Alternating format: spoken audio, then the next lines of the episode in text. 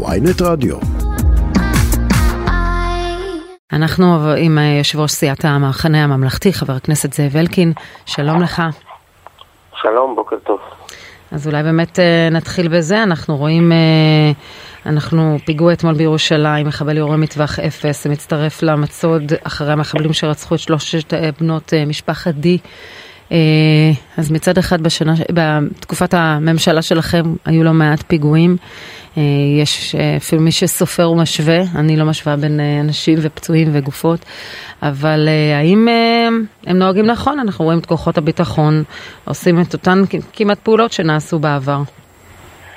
זה ברור שרואים כמה ציניות היה על ההתקפות על הממשלה שלנו, כי בסופו של דבר אנשים שהבטיחו כאן ביטחון אישי, בינתיים באותם ארבעה חודשים ראשונים לכהונה של הממשלה הזאת, לא מראים תוצאות בשטח, להפך.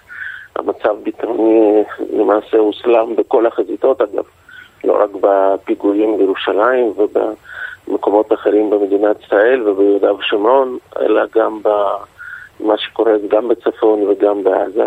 יש הרבה דיבורים, יש הרבה ספינים, כן, מהפיתות עד למקלחות, אבל תוצאות מבן גביר בינתיים עוד לא רואים. נכון, ואנחנו גם בנושא המשילות, כשאנחנו מסתכלים על 53 אה, נרצחים אה, בשנת 2023, אה, זה המספר, זה, זה, כך מונים ביוזמות אברהם, אחרי הרצח עוד הלילה ואתמול עוד, עוד רצח נוסף בצפון. זה כמעט, זה יותר מכפול, זה יותר מכפול ממה שהיה בשנה שעברה. בינתיים הרי מה שהעסיק רוב הזמן את השר לביטחון פנים, חוץ מהביטחון לאומי, כותרת, כותרת בומבסטית, מה שהעסיק אותו חוץ מפיתות ומקלחות זה דווקא ויכוחים שלו עם המשטרה על הפעלה של כוח נגד המפגינים היהודים, נגד הרפורמה, בזה הוא שם את עיקר השקעת המאמץ שלו בתוך התפקיד ולא במאבק בפשיעה במגזר הערבי ולא במאבק בטרור uh, בתוך גבולות הארץ וחבל שכך, המון הבטחות ואפס תוצאות. אני רוצה להתייחס לבקשה של המשפחות השכולות שמבקשות בלי פוליטיקאים בטקסים. אתה בעבר בוודאי השתתפת בלא מעט טקסים בתוקף תפקידך. אה, מה, מה דעתך? אני חושב שבסוף צריכים לקבל פה איזושהי החלטה מושכלת אחידה על כל הארץ, כי אתה שומע עמדות שונות, כן? יש עמדות ש... אה, מהסוג הזה. יש, היו גם יוזמות שפוליטיקאים יבואו בזיגות נציגי קואליציה ואופוזיציה, ויש גם הרבה מאוד משפחות שכולות שחשוב להם שהטקס גם השנה יתקיים כמו הרבה שנים. בסוף פוליטיקאים שנוכחים בטקס הם נוכחים שם כדי לתת כבוד לאלה ששילמו את המחיר הכי יקר שיש, כדי שמדינת ישראל תמשיך להתקיים ולשגשג ולצמוח, ולכן ההחלטה צריכה להתקבל לדעתי בכל מקום. בהתאם לנסיבות, לא פוליטיקאי צריך לקבל את זה, אולי הנהגה מקומית, כן, ראשי ערים. שמנהלים את הטקסים האלה. אבל ו... מקודם אמרת החלטה אחידה, עכשיו אתה אומר שזה צריך להיות פר מקום? אני אומר שמצד אחד צריך פה מדיניות, כן, בסוף, למשל אני כנציג הכנסת, אני לא מחליט אפילו לאן אני הולך, כן, כן. בסוף כנסת משבצת את נציגי הכנסת, וצריך פה מדיניות שהיא גם תעשה בהתייעצות עם ההנהגה המקומית, עם ראשי עיר שהם בדרך כלל. אבל אין לך דעה משלך מה המדיניות הראויה במקרה הזה? כל מקום לגופו, זה תלוי, צריך לדעת פה מה הרגשות של האנשים. המטרה של היום הזה זה לתת כבוד לנופלים, זה לא לתת בלטות לפוליטיקאים, ולכן מה שבסופו של דבר ההנהגה המקומית חושבת שנכון, בנסיבות האלה נכון לעשות, ופוליטיקאי צריך לדעת לקבל עליו קצת צניעות בהקשר הזה. ו... אבל uh, אני מתאר לעצמי שבכל מקום uh, יהיו חילוקי דעות, כי הרי חלק uh, יש להם כנראה בעיה עם המצב הנוכחי, וחלק uh, רוצים להפך הכרה, כי פוליטיקאי הוא גם נבחר ציבור הרי. אתה לא חושב ששינוי הסטטוס קוו הזה, שנבחר ציבור מגיע, כן, בתפקידו כנבחר ציבור, לא בתור מישהו עצמו, uh, בעצם מקבל... Uh, צד אחד במקרה הזה? את הצד שאומר אה, לנו השנה יש בעיה עם פוליטיקאים? לכן אני אומר שבסופו של דבר לא הייתי כל כך מזדרז שינוי סטטוס קוו באופן אוטומטי, כן, להגיד השנה נעשה בלי פוליטיקאים, כי אני מניח שיהיו הרבה משפחות שיראו בזה דווקא איזושהי פגיעה בכבוד הנופלים. כן. בסוף הפוליטיקאים מגיעים לשם, כמו שאמרת בצדק, כנציגי ממשלה, נציגי כנסת, כן, אם זה שר ואם זה חבר כנסת, ולא כנציגים של עצמם או של מפלגה מסוימת ששלחה אותם על הכנסת. ויש פה איזושהי מסורת רבת שנים שאני לא בעד בקלות לשנות uh, מסורות, אבל אם באיזשהו מקום המנהיג המקומי חושב שהשנה צריך לשנות, וזאת העמדה, ככה הוא מרגיש של רוב המשפחות השכולות, אז צריכים להתחשב גם בעמדתו. אתה מנוסה מאוד במשא ומתן עם החרדים על חוק הגיוס, לא פעם היית צריך לשבת איתם, היית מעורב בכמה ניסיונות למתווים. אה, מה דעתך על מתווה גלנט, אה, ואני מבינה שאתם מציעים מתווה של שירות אזרחי, אבל אתה מכיר היטב את החרדים. האם המתווה הזה יעבור? אה, ובעבר קראת לא לפגוע בעולם התורה. עוד פעם, יש, אני בעד גישה פרגמטית, אבל כזאת שלוקחת אותנו למציאות נכונה לטווח רחוק. וזה מה שאין כרגע במתווה שהממשלה דנה עליו. בינתיים אני גם לא יודע שיש כזה דבר מתווה גלנט, כי אני שומע שיש פיצוץ במשא ומתן בין משרד ביטחון למשרד האוצר והממשלה. וגם צה"ל תומך ב... כן, כמובן בלא לשחרר את החרדים בכלל משירות, אז, כן. אז, אז, אז לכן יש כל מיני בלונים שמופרחים באוויר, אין מתווה ממשלתי ברור, אבל הדבר המרכזי שהוא בעייתי במה שמדברים עליו, וזה אגב לא היה באף מתווה מאז שאני הרבה שנים שעסקתי בו, זה איזשהו רצון לתמיד להנציח את המצב, שיהיו פה כמה סוגי אוכלוסייה, שתהיה אוכלוסייה שמשרתת את המדינה, ויהיו שני שליש אוכלוסייה במדינת ישראל, החרדים והערבים, שהם אה, לא רק היום, אלא גם לנצח, כן, לטווח הארוך, המדינה מקבלת שהם לא משרתים לא בצבא, לא בשירות הלאומי האזרחי. והחלוקה הזאת של השווים ושווים יותר, אני חושב שהיא בלתי אפשרית. אבל זכור לי שבעבר כשהיית במשא ומתן עם החרדים, אתה אמרת ש... שאסור לפגוע בעולם התורה. אז אני אומר, בכל המתווים שהונחו על השולחן בעשור האחרון, אולי אפילו יותר מאז שאני מתעסק בסוגיה הזאת, בכולם, גם לחרדים היה ברור שלטווח הארוך המציאות הולכת להשתנות, שרובם הולכים או לצבא או לשירות האזרחי, היו אפילו סנקציות פליליות, כלכליות, היו ויכוחים כמה מהר זה צריך לקרות, מה היעדים מספריים, המכסות, כן, מה שהיה קרוי המכסות, מה, מה הסנקציות שמפעילים, כמה תקציבים ייקחו מעולם הישיבות אם הם לא יעמדו ביעדים האלה, אבל הכיוון היה ברור שלטווח ארוך מגיעים למצב שכל אחד משרת בצורה כזאת או אחרת. וזה בדיוק מה שקיים במתווה שמציע uh, גנץ ומציע המחנה הממלכתי. אגב, גנץ גם קידם אותו בפועל, כשהיה שר הביטחון, גם בחוק הגיוס שהוא הגיש וגם בפעילות של משרד הביטחון בקידום המתווה הזה. ולכן הבעיה במה שמציעה כרגע הממשלה היא לא מה שיקרה עוד שנה-שנתיים, כי עוד שנה-שנתיים אני חושב שבכל המתווים נהיה במציאות דומה.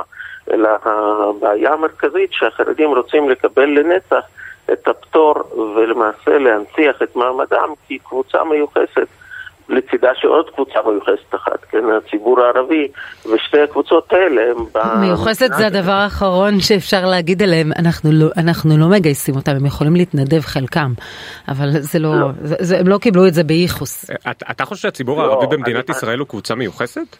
אני חושב שמי שהיום פטור מלשרת את המדינה בצורה כזאת או אחרת, כן, כן. יכול להיות צבא, יכול להיות השירות האזרחי, הוא מקבל פה יחס מיוחס שהוא לא נכון. במדינה מתוקנת, מערבית, צריך להיות שוויון בין האזרחים, ולכן כחלק מהשוויון הזה, לטווח ארוך, צריכים לשאוף למציאות שגם החרדים וגם הערבים משרתים, מי בצבא ומי בשירות האזרחי, במקרה של אוכלוסייה ערבית לרוב המוחלט זה יהיה השירות האזרחי, גם יכול להיות שלגבי רוב של החרדים יש הרבה מקומות שהחברה הישראלית צריכה אותם, כן? אגב, בתוך המגזרים שלהם עצמם.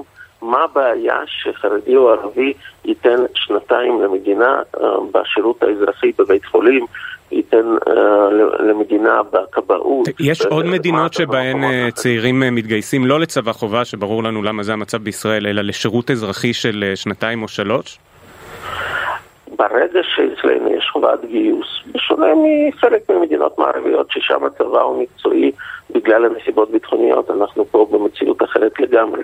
ברגע שיש חובת גיוס וצעירים... אבל החובה הזאת נוצרה מאיזשהו כורח, והשירות האזרחי הזה הוא לא מכורח, הוא רק כדי לפתור את הבעיה של השוויון, כדי שלא לא, נרגיש זה לא פראיירים. נכון, זה לא נכון, יש לנו המון בעיות בחברה ששירות האזרחי עוזר לפתור אותן. תוציא היום את השירות הלאומי האזרחי מהחיים שלנו, יהיו לך המון פערים והמון בעיות בחינוך, ברפואה, בהרבה מקומות אחרים. אז אני אוסיף לך ולכן- מידע שבגרמניה זה ככה, יש היום פודקאסט שמתפרסם שאני עשיתי, ובגרמניה זה ככה, אתה יכול לבחור אה, לבצע שירות אה, אזרחי. כמה במקום. זמן?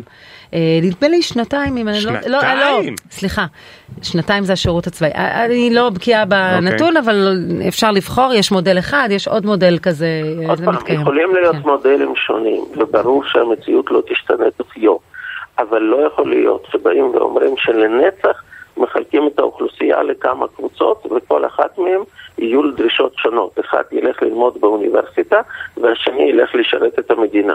וזה שהלך ללמוד יותר מוקדם יקבל אחר כך עדיפות גם בשוק העבודה וגם במקומות אחרים, כי הוא התחיל מוקדם יותר. זה טוב. מצב לא נורמלי, ולכן המדינה צריכה לשאוף בהדר... בהדרגה, לא מיד, עם כלים שונים של עידוד, אבל צריכה לשאוף למציאות שבסוף כולם משרתים, ובדיוק על זה אנחנו מדברים, ועל זה הוויכוח, ואגב, בכל המתווים שאני מכיר וכבר עברו דרכי, כמו שאמרתם בצדק, הרבה מאוד מתווים. העיקרון הזה היה. ברור שלא מנחיתים אבל אולי בגלל זה הזאת. עבר, ולא משהו שהתקבל. לא, זה לא פעם לא עבר את משוכת בית המשפט גם. אה, מאה לא- אחוז. כן. היו מתווים שונים, אגב חלקם גם היו מקבלים, מקובלים על החרדים, כי הם הבינו שאין להם ברירה. והיום התחושה הזאת של כוחי ועוצם ידי, של 64 מנדטים שכביכול יעשו כל מה שהם ירצו, זה מה שלקח אותם הרבה לאחור מול כל המתווים שהם הסכימו בעבר. אה, הידברות בבית הנשיא, אה, עבודה פורשת. אה, יש כאלה שאומרים שיש עתיד גם בדרכה לפרוש, אם זה ימשיך, מה, איך אתה מתרשם? לא יודע, אני לא יודע, אני לא דובר לא של מפלגת העבודה לא, לא, לא, אני. מתרשם אה, מה- מהנציגים של אני- כחול אני לבן. יודע ב- שאנחנו מצד אחד לא תמימים. אנחנו באים למשא ומתן הזה, תוך כדי זה שאנחנו שומעים חלק מהקולות בקואליציה, גם uh, משרים בכירים וגם מחברי כנסת. רק במוצאי שבת uh, שמענו את שר במשרד המשפטים, לא סתם, שמתבטא על כך שצריכים לעצור את נשיאת בית משפט העליון ולחקור אותה. אני לא מכיר מדינה מערבית נורמלית שבה מי שמופקד על חלק ממערכת המשפטית מתבטא כך על נשיא בית משפט העליון, זו סיטואציה הזויה. אז כשאנחנו שומעים את כל הקולות האלה אנחנו לא תמימים ומבינים שיש סיכוי גדול שלצערי המשא ומתן הזה יכול להיכשל וקואליציה תחזור לקידום החוק בצורה הנוכחית שלו עם כל המחירים העצומים למדינת ישראל. אז למה בעבודה זה- דיברו איתנו על איזה שהן שיחות במחשכים ועל אה, זה שיש איזה עסקאות שנעשות, לא דרכם? אולי אני לא- אה, תתייחסו אני לא לכחול יודע לבן. איזה שיחות במחשכים, בסופו של דבר יש פגישות גלויות בבית הנשיא, מתפרסמות הודעות מסודרות לפני פגישות, אחרי פגישות. אגב, מחנה ממלכתי פעלים בינתיים בתיאום אה, מלא עם יש עתיד, וביחד יושבים בחדר, ובסופו של דבר הדברים מאוד מאוד ברורים. ולמה אנחנו שם? כי אנחנו מאמינים שגם אם הסיכוי הוא לא גבוה, אבל כל סיכוי שיש, חובתנו כמי שמנסה להיות המבוגר האחראי במערכת הזאת, למצות אותו. אם נצליח להגיע לרפורמה נכונה ומאוזנת ולמנוע ממדינת ישראל את המחירים העצומים שהקואליציה והממשלה הזאת מחייבים אותה לשלם, אז uh, מצוין, עשינו את שלנו, גם אם תהיה ביקורת כזאת או אחרת עלינו. ואם בסופו של דבר לא נצליח, לפחות נדע לבוא עם מצפון נקי ועם ידיים נקיות ולהגיד שהפכנו כל אבן כדי שבכל זאת לעצור את רוע הגזירה. בעבודה מרגישים מודרים מהדיאלוג של האופוזיציה. הם אומרים שאתם ויש עתיד מתואמים, אבל הם היו מחוץ. במידה רבה זאת הייתה הבחירה שלהם איך להתנהל, לקח להם זמן בכלל להחליט האם הם כן באים, לא באים, הוציאו קודם הודעה שהם לא משתתפים, אחר כך שהם כן משתתפים, אחר כך בפועל לא כל כך היו בתוך השיחות. אה, מי שמנהל את פורמט השיחות זה בית הנשיא, אנחנו לוקחים חלק, באים לאן שמזמינים אותנו. אני לא... מצב במפלגת העבודה הוא מצער, היה עדיף שגם הם היו נשארים בחדר, אבל כנראה שיש שם לחצים שונים פנימיים. אני לא חושב שזה מה שיכריע את המשא ומתן, לא לכאן ולא לשם. בסופו של דבר הכל תלוי בשאלה אחת מרכזית, כן? האם הקואליציה מוכנה ללכת לרפורמה נכונה ומאוזנת ולוותר על הניסיון להביא לפוליטיזציה של מערכת המשפט או לא? אם מוכנים, אז יכול להיות שנוכל להגיע להבנות. אם הכל זה איזושהי אחיזת עיניים כדי להרגיע את השטח ולהרוויח זמן ובסוף יחזרו לאותו נוסח, אז כמובן אה, השיחות ייכשלו. אנחנו על העקרונות שלנו לא נוותר. אבל יחד עם זה, גם אם הסיכוי הוא לא גבוה, חובתנו לעשות הכל כדי לנסות למצות זה. ראינו את... אה, הנתונים שהתהדר בהם השר סמוטריץ' על אה, בלימת עליית מחירי הדיור, נתוני הלמ"ס לינואר-פברואר, וסמוטריץ' צייץ, בעבודה נכונה מנצחים. בהמשך הוא אומר, המדיניות האחראית של ממשלת ישראל משתלמת.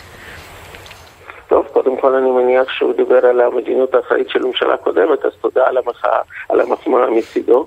אה, סך הכל אמרנו שזה מה שיקרה, אגב לא רק אנחנו, אנחנו אמרנו את זה בעקבות כל הכלכלנים הבכירים שהחל מחודש אוגוסט-ספטמבר של שנה שעברה, כולם אמרו שבשנת 23 תיבלם עליית המחירים ותתחיל ירידה, וזה אכן בדיוק מה שראינו בנתונים ינואר-פברואר, אה, תחילת הירידה.